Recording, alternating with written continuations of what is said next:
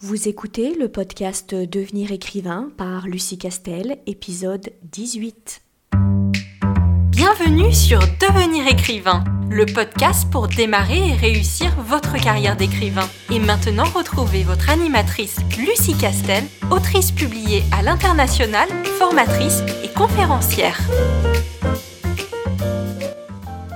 Bonjour, je suis ravie de vous retrouver pour un nouvel épisode de notre podcast et surtout je suis ravie de sortir de la cave dans laquelle Florana m'avait enfermée afin de pirater l'antenne. Donc c'est avec grand plaisir qu'aujourd'hui je voudrais euh, vous parler d'une actualité, d'une actualité pour nous les auteurs, et c'est rien de le dire parce que c'est assez rare, puisque, je vous le dis assez souvent, le travail de, de l'auteur, et c'est bien le problème, est un travail qui est assez seul, assez solitaire, et pour une fois, il existe dans le monde entier, à l'heure actuelle et uniquement pour le mois de novembre, un grand événement qui touche tous les métiers de euh, l'écriture. Je veux bien sûr parler du euh, NanoVrimo, de cet événement un petit peu euh, particulier auquel certains ou certaines d'entre vous ont déjà eu affaire, ont peut-être déjà auquel ils ont peut-être déjà participé parce que on en, parle euh, pas mal, euh, en tout cas dans les milieux des auteurs et dans le milieu plus général de euh, l'écriture. Du coup, Car a décidé de faire un petit focus sur cet événement pour vous expliquer d'où est-ce qu'il vient, à quoi il sert et surtout pourquoi est-ce que dans notre podcast Devenir écrivain et à on pense que c'est une initiative qui est vraiment vraiment très importante pour les, euh, auteurs à tout un tas de, points de vue que euh, je vais aborder avec vous aujourd'hui dans cette petite euh, émission de podcast. Alors tout d'abord évidemment, à l'origine, qu'est-ce que c'est que ce nano-vrimo?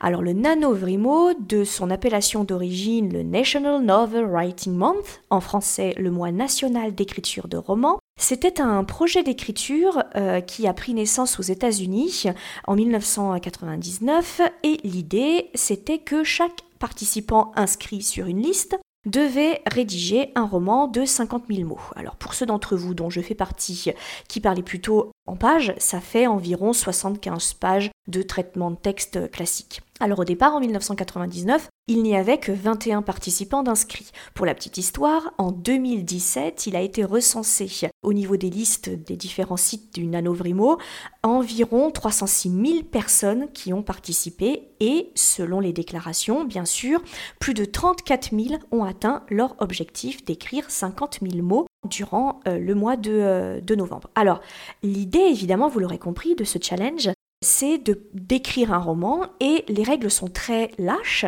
puisque c'est un roman qui porte sur n'importe quel genre et quel que soit le sujet et quelle que soit la, langue. Pour participer, c'est très simple. Alors, soit vous le faites euh, tout seul de votre côté, soit évidemment vous vous inscrivez sur un des nombreux sites officiels de, euh, du NanoVrimo, alors soit l'original, hein, euh, évidemment, le site de NanoVrimo, mais il existe des sites qui sont déclinés dans différents pays, on a un NanoVrimo euh, France, en fait, un nanovrimo.fr, sur lequel vous pouvez aussi vous inscrire. Alors, la règle, s'il y en a une seule, c'est que vous devez débuter au plus tôt votre écriture à minuit le 1er novembre, et au plus tard, vous devez le terminer le 30 novembre, euh, temps local, avant minuit. Alors la planification et les notes anticipées sont permises, mais aucun matériel que vous auriez écrit avant euh, ne peut entrer dans le corps du roman euh, qui fait l'objet de la participation au NaNoWriMo. Il n'y a aucun prix, seul compte votre satisfaction personnelle et l'idée et l'excitation de réussir un challenge, bien évidemment. Vous pouvez utiliser, si vous arrivez au bout, du projet, vous pouvez utiliser un espèce de petit écusson que vous pouvez euh, afficher sur euh, euh, vos réseaux sociaux ou sur votre, votre site internet et vous faites partie de la liste de ceux qui ont terminé et qui sont venus à bout de l'objectif d'écrire un roman de 50 000 mots et qui figurent sur les différents sites officiels. En dehors de ça, donc, il n'y a aucun autre prix et surtout, il n'y a aucun système de contrôle pour éviter toute forme de fraude. Alors juste pour vous donner une petite idée, parce qu'on a fait le, calcul, pour assurer votre écriture de roman de 50 000 mots en un mois, il faut compter environ 1666 mots par jour, ce qui équivaut à environ 4 pages. On est bien d'accord qu'à ce rythme-là, et tout le monde en a bien conscience, l'idée, ça n'est pas de produire un livre euh, ou une écriture parfaite. C'est-à-dire qu'à ce rythme-là, euh, vous ne pouvez absolument pas éditer votre, euh, votre texte. Et c'était pas du tout d'ailleurs l'objectif et l'idée des, créateurs de cet événement. Parce que dans leur idée, plutôt en 1999, c'était de se dire on s'assoit euh, n'importe où. D'ailleurs, il est plutôt encouragé de le faire dans des cafés, euh, dans, des zones où il y a du monde. Et l'idée, voilà, c'était de, s'asseoir et d'écrire. Et, quoi qu'il arrive, d'écrire. Peu importe après l'editing, peu importe après euh, la relecture ou le changement de pan ou que sais-je que vous pourriez mettre en place une fois que votre roman est écrit et que vous devez le corriger. Ce qui compte, c'est la, pulsion d'écriture. C'était surtout ça qui était euh, mis en avant et qui est encore mis, euh, mis en avant. Donc l'idée, on est vraiment sur un challenge de, l'acte d'écrire plus que dans le travail d'écriture. Au départ, euh, cet événement, hein, c'était une association à but non lucratif depuis, elle compte sur de nombreux sponsors, bah, alors des sponsors euh, auxquels euh, vous pouvez adhérer bien sûr, hein, euh, mais aussi des sponsors un petit peu plus connus, hein, Kindle, je n'ai pas tous les noms en tête, mais voilà, vous avez des sponsors liés à ça qui voient évidemment un intérêt publicitaire, hein, bien sûr, et qui permettent aussi à cette association bah, d'organiser des événements un peu moins immatériels, à savoir bah, des soirées par exemple, où les vrimos peuvent se rencontrer et puis, et puis échanger il existe aussi, et ça c'est super intéressant, je vais, y revenir, à coller à chaque site des chats et des forums bah, sur lesquels les participants au NanoVrimo, évidemment, bah, vont partager euh, leurs ressorties, leur, leur expérience, leurs difficultés ou euh, leurs victoires. Donc voilà pour ce qui est de la présentation globale de, l'événement, hein, pour, vous donner une petite idée. Je vous encourage, hein, si vous êtes un peu euh, curieux, à aller directement sur le site du NanoVrimo et puis aussi sur le site euh, français du NanoVrimo, pour ceux d'entre vous qui sont plus à l'aise avec euh, la langue française. On vous explique tout. Vous avez euh, un lien qui vous explique d'où vient l'événement, qu'est-ce qu'on attend des Vrimo, des expériences précédentes, un chat qui est, ouvert, etc., etc. Et vous avez aussi bien sûr une page Facebook et un hashtag que vous pouvez actionner chaque fois que vous publiez quelque chose en ligne en rapport avec le NanoVrimo, évidemment pour que ça rentre dans la boucle. Au-delà, encore une fois, comme je vous l'ai dit, hein, au-delà de, l'actualité euh, qui traite du monde de l'édition, il n'y en a pas énormément, donc euh, on se devait quand même à l'ICAR et à devenir écrivain de vous en parler. Mais au-delà de cet événement, pourquoi est-ce que j'en fais un podcast? Ben parce que moi je pense que derrière cet événement du Nanovrimo, ben, il y a une vraie problématique autour de l'écriture et je trouve que cette initiative, tout comme plus globalement le travail en groupe, le coworking, c'est à mon sens une donnée essentielle de la réussite d'un projet euh, littéraire et je vais un petit peu vous expliquer euh, pourquoi. Alors tout d'abord, je vais reprendre ce slogan pour ceux d'entre vous qui sont euh, abonnés à notre newsletter. Vous le savez, je, signe souvent avec ce petit slogan, cette petite phrase, mais je le répète, à plusieurs, on est plus fort et c'est particulièrement vrai dans le travail d'écriture et dans le métier d'auteur parce que, ben, je l'ai déjà dit et je le redirai, euh, l'une des plus grandes difficultés du métier d'auteur, c'est que on est seul. C'est un métier qui est extrêmement solitaire. On est toute la journée face à notre logiciel de traitement de texte et on s'isole parce qu'il faut qu'on reste concentré. Il y a très peu de cas où on peut faire du coworking si on ne l'initie pas nous-mêmes en fait. C'est pas un travail qui de lui-même appelle à la collaboration avec d'autres auteurs ou d'autres personnes. Le brainstorming encore une fois, si c'est pas nous qui en sommes à l'origine, la tâche en elle-même de l'écriture, elle est plutôt une tâche refermée. On est plutôt à l'intérieur de nous-mêmes, on plonge dans nos émotions, on plonge dans notre âme et on est avec nous-mêmes, en discussion avec nous-mêmes et à l'intérieur de notre conscience. Et, la seule chose qui sort, c'est le produit de cette réflexion qu'on a avec nous-mêmes. Donc ça fait beaucoup de nous-mêmes, si vous voulez. Donc ça fait beaucoup d'enfermement. Et le propre de l'écriture, et je pense que ça n'est pas naturel forcément pour une écriture. On a tendance à penser que l'écrivain il est solitaire parce que c'est euh, euh, son écriture, ça doit être le fruit de son, introspection et euh, c'est le fruit de, la façon dont il voit le monde et la façon dont il intériorise le monde. Et ça, ça donne le texte. Alors oui, à l'origine certainement, mais je pense que comme toute production de l'esprit, comme toute production intellectuelle, elle a absolument besoin d'être confrontée à l'autre. Le débat est extrêmement important pour être confronté à notre propre incohérence ou cohérence, ou euh, souvent soit à nous faire changer d'avis, soit au contraire à nous conforter dans notre idée première, dans notre intention euh, euh, littéraire. Et je pense que le fait de continuer de véhiculer, alors euh, évidemment, merci euh, le cinéma, merci euh, la littérature, mais le, fait de, continuer de, véhiculer l'image de l'auteur en retraite, dans une maison isolée au fond du bois, avec trois pauvres chats et, et puis une tasse de café ou une tasse de thé, un plaid, et, surtout on parle à personne, on ne voit personne de, de, de semaines et de semaines d'affilée. Oui, ça c'est très bien, on est d'accord, mais, mais ça ne marche pas en fait. Parce que quand on raisonne trop longtemps avec euh, nous-mêmes, dans notre âme et conscience, euh, entre nous, euh, entre les portes de notre cerveau, au bout d'un moment, bah, notre réflexion, elle s'appauvrit en fait. Cette espèce de narcissisme poussé dans, la réflexion littéraire et dans l'intention littéraire, ça, nous tue petit à petit. Et ça tue la pulsion littéraire, l'imagination et la spontanéité et, la richesse de notre production littéraire. Donc du coup, moi je pense, je fais partie de ces, personnes qui pensent que l'auteur gagne à parler avec d'autres auteurs, à, travailler façon euh, coworking, au moins à plusieurs stades de l'écriture. Évidemment que au bout du compte, vous serez toujours seul à écrire, on est d'accord. Et votre réflexion sera la vôtre. Mais, mais à un moment, il faut vraiment que vous sortiez de vous-même, que vous sortiez de cet enfermement pour enrichir et confronter et défendre votre intention euh, littéraire. Et alors du coup, évidemment, vous allez me dire, euh, on n'a pas besoin d'attendre le nanovrimo. Évidemment, si vous avez un, relais euh, et un réseau euh, local, et je vous encourage à, le constituer, rien ne vous empêche de faire ça par le biais d'Internet. Hein, un coworking complètement dématérialisé ou de vous rencontrer une fois régulièrement dans un café ou chez une personne et de travailler en coworking, évidemment. Mais là où c'est intéressant, et on le sait tous, c'est que lorsque le travail devient ludique, et il devient événementiel et il est autour d'un challenge, ça a tendance à exciter un petit peu notre, notre imaginaire parce que c'est une fois par an, parce que c'est toute la planète qui s'y met, c'est toute la sphère des auteurs, euh, quelle que soit la frontière, quel que soit le genre, quelle que soit l'histoire et quelle que soit la langue. Et il y a un, effet un peu euh, tradition euh, et, et, protocole. Et en général, on, fonctionne assez bien là-dessus. Donc c'est pour ça que c'est important, non pas tant le nanovrimo, mais, plutôt ce que ça véhicule et le fait de se servir d'un événement qui a lieu une fois par an et qui a un côté quand même très ludique. Parce que euh, c'est l'amour de l'écriture, il n'y a absolument rien à gagner en fait. C'est ça qui est beau. Il y a juste à écrire, et en fait, il n'y a que vous qui savez si vous y arrivez ou pas, parce qu'il n'y a aucun moyen de contrôle, il n'y a aucun moyen de, lutter contre la fraude, c'est juste euh, l'honnêteté pure. Soit vous dites la vérité, soit vous ne dites pas la vérité, et personne ne vous, euh, personne ne vous juge.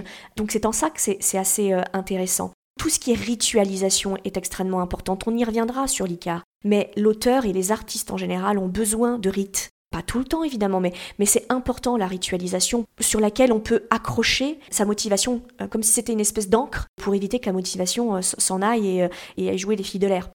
C'est en ça que je trouve très sympathique l'idée d'une nanovrimo et encore une fois, hein, peut-être pas aller au, bout dans le sens vous inscrire carrément sur le site, encore que ça peut vous donner une motivation supplémentaire de vous dire allez, bah, je me suis quand même inscrit, ça a un peu de signification, donc allons-y, allons-y jusqu'au bout. C'est en ce sens-là que moi je trouve que c'est une, initiative qui a tout compris, à mon sens, au travail de, l'auteur. Alors il y a aussi une autre chose que je trouve très importante, et on en a déjà parlé, et je vais encore vous en parler, je vais vous bassiner euh, avec ça, c'est la notion de communauté. C'est extrêmement, extrêmement important lorsqu'on est un artiste, lorsqu'on est un auteur, de pouvoir choisir sa communauté, de pouvoir adhérer à une communauté. Alors évidemment, pas forcément une communauté d'auteurs en général, ça peut être une communauté euh, d'auteurs lyonnais, d'auteurs parisiens, une communauté d'auteurs de SF, une communauté d'auteurs de romance, peu, peu importe en fait, peu importe. Pourquoi est-ce que c'est si important? Ben, C'est toujours pareil. À un moment, euh, vous allez passer par des phases de doute, vous allez passer par des phases de, baisse de motivation et c'est très difficile d'en parler à son entourage si l'entourage n'est pas auteur, si l'entourage n'est pas forcément euh, un entourage de lecteurs aussi, donc qui sont en capacité de comprendre pourquoi est-ce que vous avez l'impression que ça a été super bien pendant les 40 premières pages et que là vous êtes au fond du trou et vous êtes absolument persuadé d'être le pire auteur qui existe sur Terre et que, et que ça vous brise le cœur en fait à ce point-là. Parce que vous êtes auteur et parce que vous ne savez pas faire autre chose que écrire et que la perspective de ne plus jamais pouvoir écrire parce que vous doutez, c'est insupportable. C'est compliqué pour quelqu'un qui n'écrit pas de comprendre ça. Euh, c'est compliqué de lui dire, c'est compliqué euh, euh, que cette personne comprenne pourquoi vous êtes agacé, énervé, vous êtes soupolé parce que vous n'avez pas réussi à écrire votre chapitre, parce que ça fait une semaine que vous n'avancez pas sur votre roman et qu'il n'y a rien d'autre qui vous intéresse. C'est difficile pour quelqu'un qui n'est pas auteur de comprendre ça, en fait, de comprendre cette saute d'humeur et, et, ces difficultés.